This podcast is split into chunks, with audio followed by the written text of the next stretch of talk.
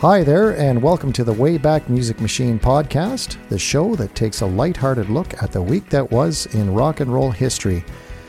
Aaron, I was uh, going over my packing list, you know, getting my suitcase packed last night, and uh, I realized that uh, my kilt needs dry cleaning. Do you have yours ready?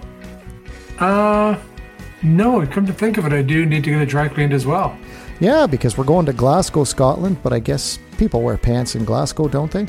Um, there's a joke there, and I'm not touching it because so I, I just uh, no, I'm not going to go there. But yes, yes, they do.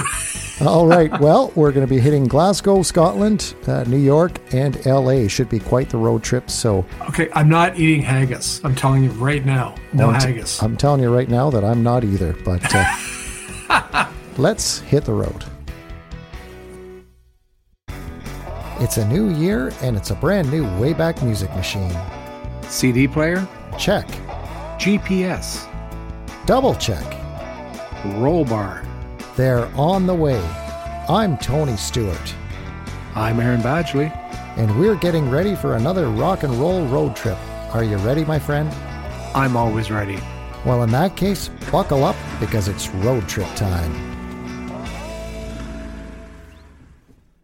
So, Tony, we have uh, three very distinct places to go to this week. I'm wondering, where would you like to go first? You you never pick. You always ask me, and I'm really, really, I'm honored by that. But you're going to pick this time.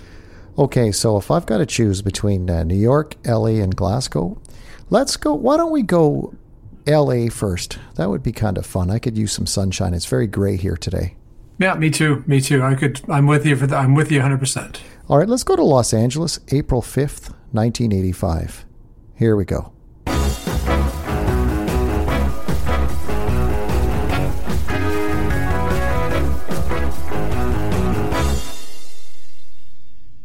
So here we are, Los Angeles, April 5th, 1985. And do you know what is better than one radio station playing a song? What? What is? 5,000 radio stations playing a song. And which song are they playing? So 5,000 stations around the world played "We Are the World" by USA for Africa for the first time at 3:50 p.m. GMT, which stands for That's Greenwich Mean Time, isn't it? yeah. That, that I've heard that Greenwich is very mean. Nice, nice. Thank you, thank you. Thank you. So yeah, "We Are the World." And uh, this song has an interesting history, and I remember that very clearly when that came out. But uh, it was actually written by Michael Jackson and Lionel Richie, and Stevie Wonder was uh, supposed to be involved in the writing, but he he was actually working on a soundtrack for The Woman in Red. Do you remember that movie? Yeah, absolutely. Uh, Yeah. Although Stevie didn't have the hit with the woman in red, if you remember, That's true. is kind of ironic, right? Because the the hit went to Chris de Burgh. Oh, that's right. That's right. Yeah. But uh, the whole uh, so Michael Jackson and Lionel Richie were were asked to write the song, but you know what? This is something I didn't know until I looked into this song. Is that the impetus behind this was Harry Belafonte of all people. Isn't people? that cool, eh? Yeah. So Harry Belafonte, uh, after hearing the UK release of "Do They Know It's Christmas," which of course was huge, Christmas '84, uh, Belafonte wanted to get an, an American version uh, together to raise money for Ethiopian Ethiopian famine relief, and he asked uh, Jackson and Richie to write the song, and I mean it just became a massive, massive hit. But uh, I was reading a little bit about their sessions, Michael Jackson and Lionel Richie, and they spent weeks uh, working on this thing, and then we're getting not very far, and then MJ just uh, had a fit of inspiration and got almost the whole song written in one session, and Lionel added some more of the lyrics, and they got it done one day before the recording session, which is pretty amazing. Tony, do you when you were reading about the, the, the when they were writing the song together, did you happen to see? Is that the only time those two wrote a song together? I did not run across that, but I think so, right? I, um, I think so as well. Although they would have been familiar with each other because they were both on the Motown label at one time.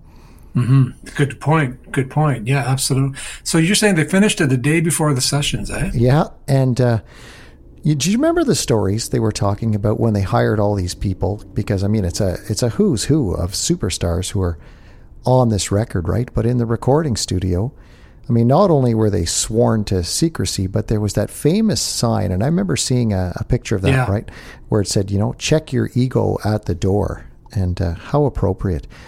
And then uh, my favorite though is they were greeted by Stevie Wonder because all the instrumental tracks had already been laid down, and Stevie Wonder greeted them at the door. And uh, did you see what he said?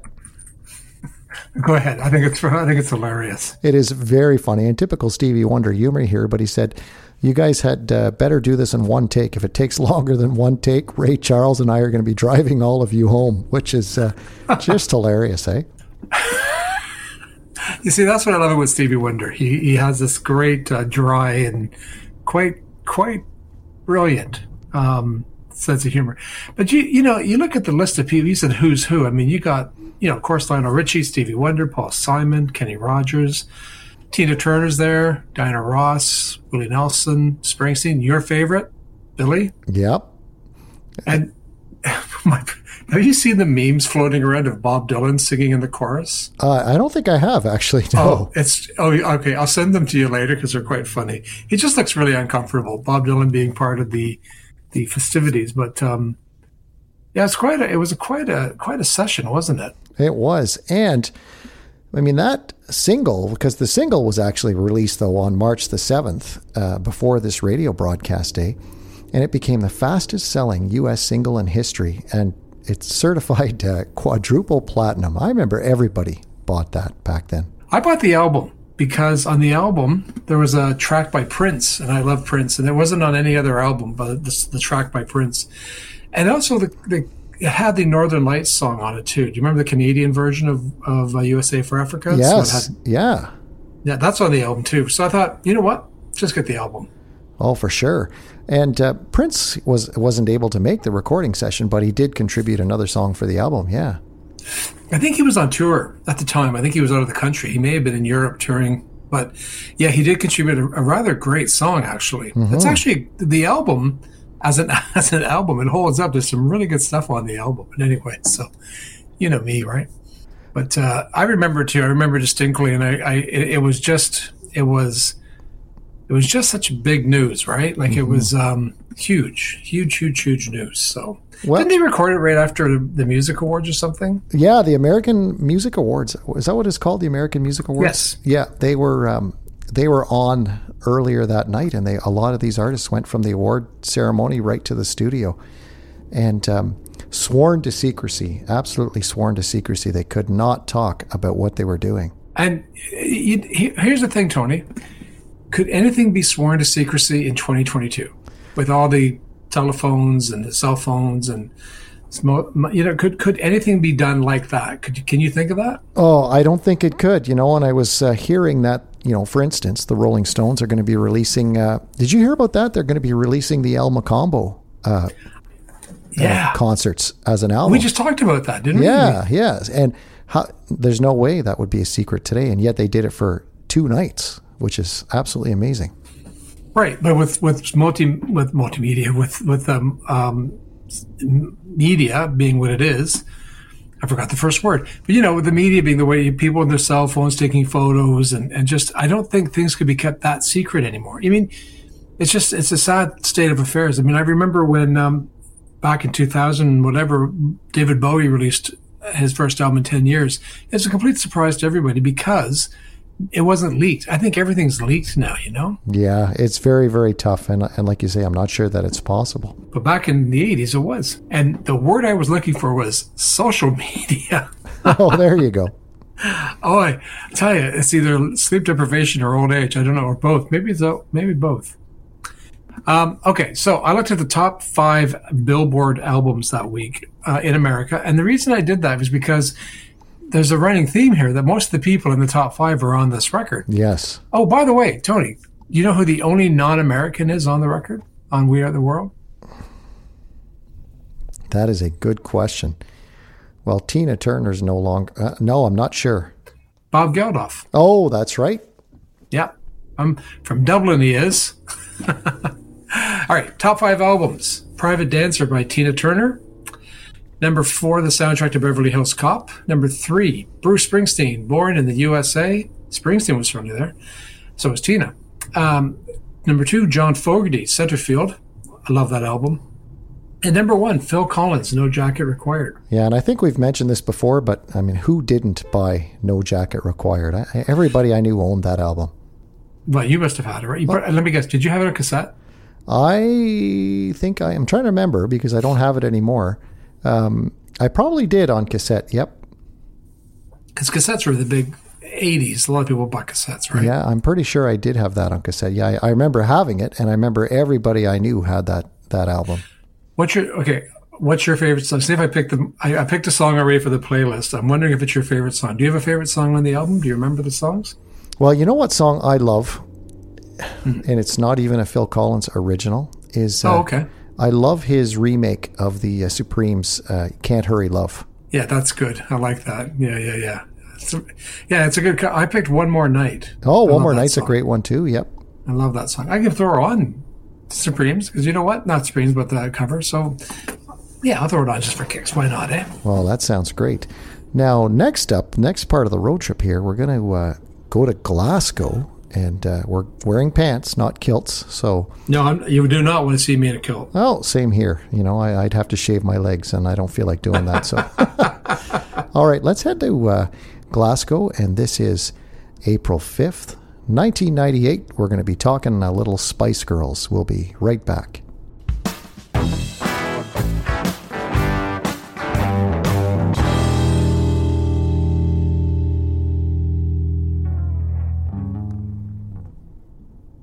So we're here in Glasgow. It's uh, 1998, and it happens to be, well, April the 5th. It's not a Fool's Day, April 5th, 1998. And we're here to see a band uh, do their first ever concert. You know who that band is, Tony? Why don't you tell us? Yeah, well, that band is the Spice Girls. And the Spice Girls, do you remember how popular that phenomenon was? Uh, yeah. Yes, I do. Okay, full full disclosure. What did you think of the Spice Girls? Did you were you a fan or? Uh, a, a fan of some stuff, not a big fan. Um, but it was it was kind of neat how it was. They were trying to recreate, like you know, make it almost like a female version of the Beatles or something.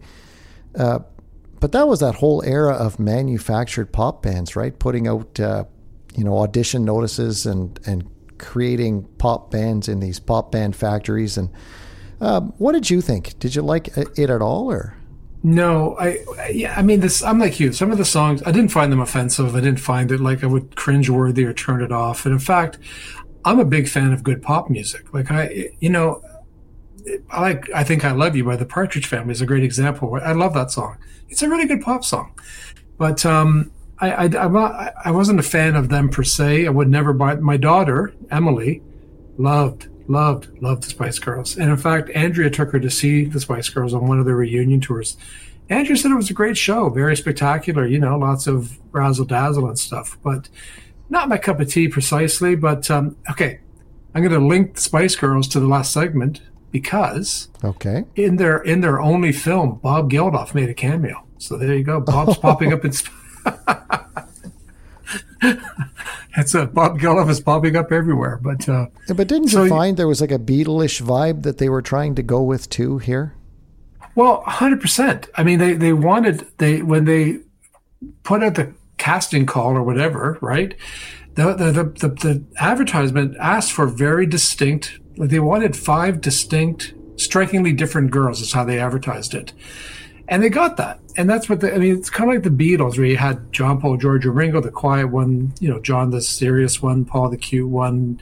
So they kind of took that model and and and made it five, five women. And um, I think that on that note, they did, and I do, I do agree with you. There was a, especially in their movie, it was very much a hard day's night if you watch yeah, their film. Yeah. Um, but uh, so let's go over them. So there was Melanie Brown, who was known as Mel B, and she was Scary Spice. And Melanie Chisholm, or Melanie C, she was Sporty Spice. I liked, I, she was my favorite. I liked her voice. Okay. Emma Bunton, Baby Spice. Geri Halliwell, Ginger Spice, appropriate for being in Scotland, I suppose, and Victoria Beckham. You ever heard of Victoria Beckham?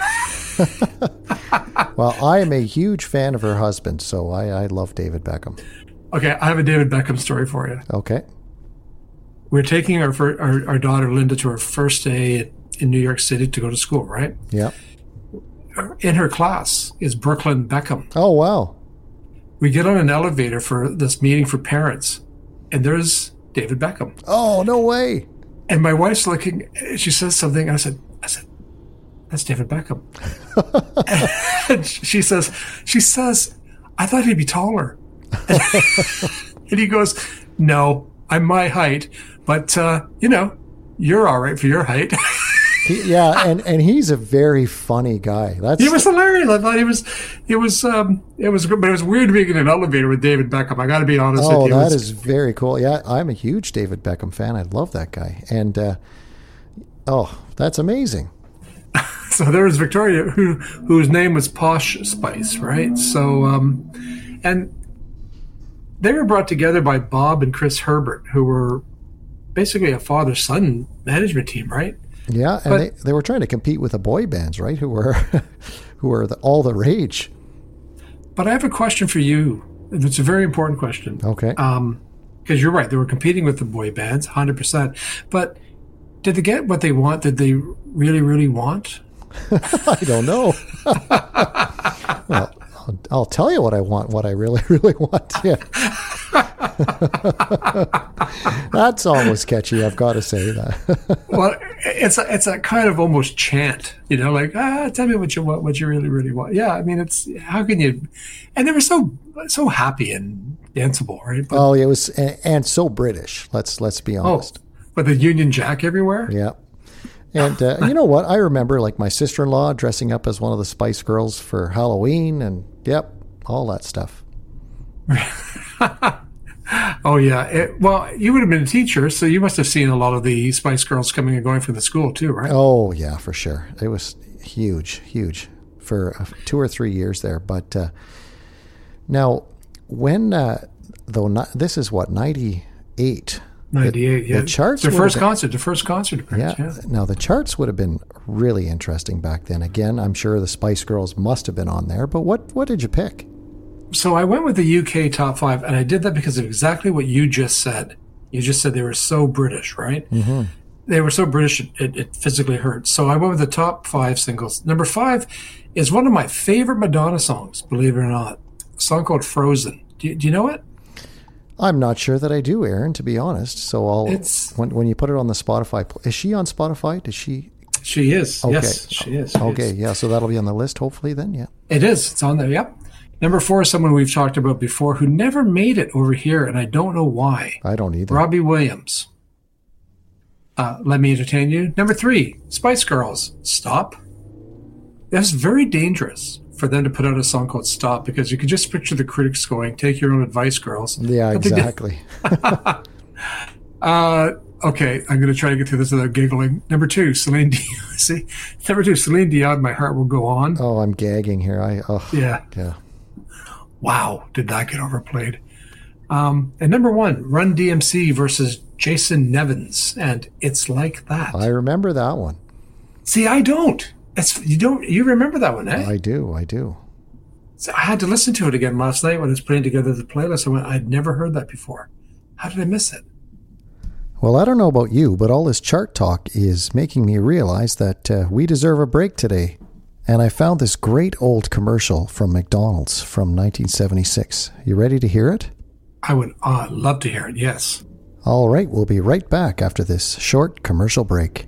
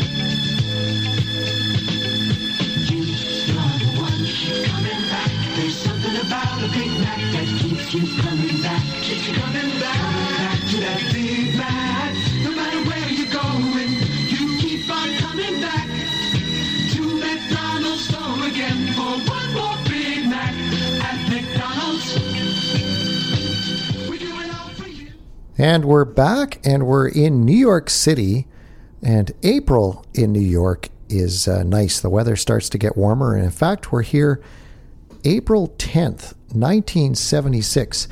And we're talking about a live album that became, I don't a monster. I mean, it was just a monster Yeah. hit. Became one of the biggest selling live albums in rock history and seemingly from nowhere, let's be honest. But of course, I'm talking about Peter Frampton's masterpiece, Frampton Comes Alive. And uh, on April 10th, 1976, it went to number one on the uh, charts in the US. And it was also, I mean, the biggest selling album of 76. And where did that come from? You know, because Frampton, I think people knew who he was, but he wasn't. Uh, certainly wasn't a huge draw before this album came out. And yet now, you know, sometimes you mention on this show that, oh, I don't hear that on the radio uh, very often or whatever. But how often do you hear, you know, tracks from this album on the radio in department stores or anywhere? All the time. Yeah, it, it, it was a monster. You're 100 percent right, and it was also album of the year for Rolling Stone, and and I guess it was a, a poll. Live albums aren't typically album of the year, but this was this was beyond big, and and his four solo albums because he was in a band called Humble Pie, which didn't do very well either, but his solo albums leading up to this live album, none of them were hits. In fact, his biggest album was the one just before this one. It's called Frampton, and it made it to number 32. But it made it to number 32 after Frampton Comes Alive came out. People kind of went backwards, you know? Yeah, I- like I don't understand. In all honesty, it's a great album. Don't get me wrong; it is a fantastic album. Uh, but I don't understand how that album became that popular when he didn't have the success to set that up. Like, I wonder what what uh, spurred that on because it was on the charts for like ninety seven weeks. Do you, do you not think? I'm just wondering to answer your question, and I, I don't know. I don't have an answer for you, obviously. But do you remember what song was it? Um, do you feel like I like we do, where he did that voice box thing? Yeah, It was really super. It was super weird. It was through the, you know, don't, don't you think that kind of caught it? Like that was kind of the uh, the hook that got people listening. Don't you? I mean, that was so weird in '76. Yeah, I imagine it, it must have been like the voice box work uh, must have got people hooked, and maybe they heard it on the radio and, and wanted to check out the album. But it's a great live show. Yeah, it, it's it's a it's it's a mystery. It really is, and it it catapulted him to. I mean, his next album, "I'm in You," was massive as well. He, he did you did you see how did you see in the notes that his father was a teacher and one of his students was David Bowie? Yeah, that's pretty cool, isn't it? So you might have the next David Bowie in one of your classes, Tony. Well, so that's right. But uh, yeah, I don't know how it became so huge. I I, I don't. It, it was maybe just. Don't you think sometimes just timing is everything? Like it's just kind of came out at a time when disco was kind of on its because it's not disco, it's not heavy metal, it's No. not, it's definitely not punk.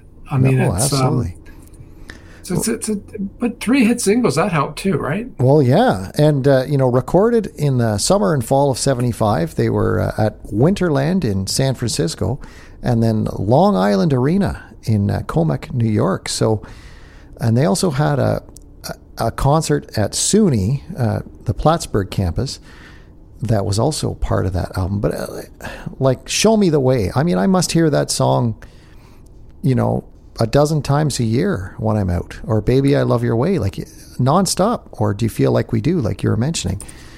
They they still get a ton of radio play. Oh, uh, Let me ask you, what what like do you like it? Like, is is it an album that you when you when you hear it, what do you think of it? Oh, I really like it, to be honest. Yeah. And I and I love the voice box work too. I just I was watching a, a repeat of The Simpsons, and he was on it, and it was they was doing a takeoff on Lollapalooza, and everyone kept stealing from Peter Frampton, and you know so uh, the Smashing Pumpkins were going through his his uh, he had a cooler on side stage with sandwiches, and they're eating his sandwiches. He's like, "Hey, hey, come on, leave my sandwiches." He's doing it in the voice box, it's very funny. Uh, it was very funny, but um, you know, I it, it's I'm trying to. There's only one other act I can think of that their live album broke them, and that was Kiss. Oh, Kiss had the same thing. Kiss Alive was a massive album, and they didn't have big albums up to that point, and and that kind of tipped them over the edge too. And I, I but I think live albums are, are a thing of the past. I don't hear a lot of live albums these days. Do you? No, and you know what? I mean, there's a, a bunch of reasons for that, but I think a lot of the music that is coming out today It would be very difficult to perform live, in all honesty. I mean, it's so. Do you want to go watch somebody hit a button on a laptop and then sing along with it? I'm not sure that, you know. I think social media too, because you know back in your days, our days, the only way you could hear Peter Frampton live was on an album. You couldn't go on computer and go to YouTube and see someone's shaky camera footage of them live in concert, right? Yeah, that's very true. You can go on YouTube and find uh, just about any live footage you want, and Yeah. Unless the band takes it down, it was still a big album. It was monumental, and it was it, it created his career. And um, I, you know, I, I've seen, I saw, I saw Peter Frampton twice. And both Okay. times was with with Ringo Starr, and he was he was older, shorter hair, but still played well, man. Oh yeah, no, he's a terrific musician as well. So, you know, good on him. Uh, and it's very cool that this broke his career like that. And now, what did you go with for charts for April tenth in nineteen seventy six, though? And before I go to the charts, I just want to say one thing: is that Ringo Starr played on his first solo album called "Wind of Change" back in 1971. Oh wow, So see see how we kind of repaid the favor later on. So charts. So because this was the number one album in America, and I I was thinking I was looking at different charts. I thought this would make Tony laugh. So I like to make you laugh. So I did the UK top five albums, and number five. Because I thought the number five, five, I just thought Tony's going to chuckle at this. Number five, Slim Whitman, the very best of Slim Whitman. and you know what? About four or five episodes back, um, he was on the charts. Do you remember that? Yeah. Like Slim is big in the UK, so I, I, I think it's his distinct. Now, he's famous for his yodeling. Wouldn't it be great if he had the voice box and yodel? That's what I want to hear. Number four is Diana Ross. Diana Ross. The big, the big song on that, which I put on the playlist, is uh, "Theme from Mahogany." I love that song. Number three, Status Quo. See, there's a band that was massive in the UK, never broke in America. It's an album called "Blue for You." yeah, and they kicked off Live Aid, didn't they? So Good. Yeah, you remember that? They Yeah. did um, Rockin' All Over the World. Mm-hmm. Great song. Yeah, that's right. Good point. Hey, there's our Geldof tie-in. Thank you. Oh, there you go. I'm going to ring the bell for that. We haven't rang the bell uh, the last couple of episodes. So No, we haven't. And, Oh, and we go. Andrew's missing it. okay. number two, what do you have here? Uh, the Eagles, the very best of, and an album that was a TV show and massive in the UK. No one knows about it over here. And unfortunately, it's not even on Spotify. It's a, song, a soundtrack to something called Rock Follies, which was written by Andy Mackay of Roxy Music. And uh, being a Roxy Music fan, of course, I have the album, but it's it's a it's it's a weird album. It's a really it's instrumental, old fifties mixed with jazz, but it was huge. When I say huge, it was huge in England. So there you go. Yeah, very eclectic uh, music tastes over there, and uh, I love it. I love the top five. yeah, it, it's hilarious. Uh, I just got, a, and then I got a hankering for Slim Whitman. I don't know why. Well, you know what time of the show it is? It's time uh, for us to head back to the present and do our Memphis to Merseyside moment. And all this chart talk ties in beautifully because this is a feat that I think um, will can't be repeated, not at least not in the traditional way. And I'm sure people know what we're talking about. We're talking about some Beatles here, but uh, let's go back to the present and talk about our Memphis to Merseyside moment. And we'll be right back.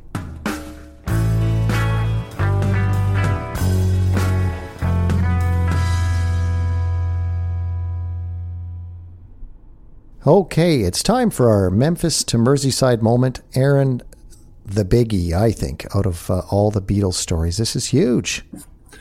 This is massive, and I, I, you said something before the break. You said that this is this can't be, it can never be replicated because the charts now. Anyway, you what, what is it? Is it Tony? The first ninety seconds, it gets caught, it gets tagged as a listener. Forty five seconds. No, it's it's 30. On 30. Spotify, it's 30 seconds. Yep. So if you listen to a song for 30 seconds, it's going to go on the charts. I mean, if if enough people. But when people actually going out and buying, purchasing a piece of plastic or vinyl in a record store. On this date, April 4th, 1964, the Beatles held the top five places on the U.S. singles chart. No other band has ever done that since or before. Number five was Please Please Me. Number four was I Want to Hold Your Hand, a former number one. Number three was She Loves You, former number one. Number two was Twist and Shout. And number one was their then new single, and at the time, fastest selling single in history, a song called Can't Buy Me Love. Uh, They also had nine other songs on the chart, bringing their total to 14. 14 singles in the top 100. that's amazing. Unfathomable. and and and two of the singles in the top 100 were imports from Canada. All My Loving and Roll Over Beethoven. These singles were only made in Canada, and they made the charts in America because that's how many copies were imported into the states for people because they, they didn't calculate Canadian sales; they just did American sales. So that meant that that, that there were so many thousands of copies imported into the U.S. that were purchased, which was phenomenal, phenomenal. Yeah, I don't think, you know, that young people today uh, can fathom just how popular the Beatles were. I, I don't think, you know, I mean, there are guys now who are popular like Drake, and but but I don't think they can hold a candle to how popular and influential the Beatles were uh, during their run. I, I, I don't think there'll ever be anything like it. Honestly, I, I can't imagine it. Well, I, I think they're like the you know it's like Elvis and the Beatles, and if you want to throw Sinatra, maybe Bing, but you're right. It's it's there's there's very popular bands these days who sell out concerts and sell lots of downloads or streaming, but it's not the same. And and and um, you know you take a look at I Want to Hold Your Hand in January of '64, Tony, it was selling ten thousand copies an hour in New York City. goodness. an hour In the in, in one city. one city, New York, which is insane. It's just insane. You can't, you can't, I can't get my head around that. But No, you absolutely know, incredible. So they took the top five that time, which was kind of cool. The, the joke at the time was Billboard should be changed from Billboard to Beatleboard. Oh, very nice. Had to throw that in there, folks. Now, speaking of records, we are going to be setting a record of our own next week because it is our 50th episode. Can you believe that? I really, I, it, it, yes and no. Uh, First of all, this has been so much fun doing this with you, Tony, that it doesn't feel like 50. Um, and you said something early on when we started doing this. I'll never, uh, it's burned in my brain. You said, we had all these stories to pick from. You said, well, why don't we save that one for next time? And I thought, okay, Tony, next time is a year away, but okay. You were right. Yeah, and you know what? Uh, it never feels like work, does it? no, this is fun. Yeah, I, This, this is what I'd like to do. I, I cannot pick one single moment where doing this show has felt like work. It is absolutely fun every time, and I love chatting with you every week. It's uh, it's the highlight of my week, and I love it even more when we actually get together in person. And uh, we've got a big announcement coming next week, but I am not giving it away. Nope. Not even a hint. Not even, a hint. not even a hint. Not even a teensy weensy hint. Although I think we have some some special other special things next week too. So Oh yeah, we'll be you know getting out the cake and candles and all that good stuff, and and uh, Yeah. the virtual cake and the candles, I guess. But folks, Uh, no, I'm getting a real cake here. This end, Tony. You Oh, we should- yeah, we can have cake while we're doing the show. well, folks, uh, as always, want to tell you how grateful we are for letting us come into your headphones every week. And if you only do one thing, tell a friend about the show, and uh, maybe someone new will will get hooked on our brand of rock and roll history chat. And we, Aaron, will be back next week with episode 50. Can't wait. Can't believe it. Can't believe it. Looking forward to it. See you soon, folks. Thanks for listening to our road trip. The music was by Rick Denis. And if you're enjoying what you're hearing, be sure to click the follow or subscribe button in your favorite podcast player. That way, you'll be the first to know whenever we release a new episode. How else can people help, Aaron? They can follow us on Facebook and Instagram and check out our website. And if you think we're worth the five stars, please leave us a review. Thanks for hitting the road with us today, and we'll see you again soon.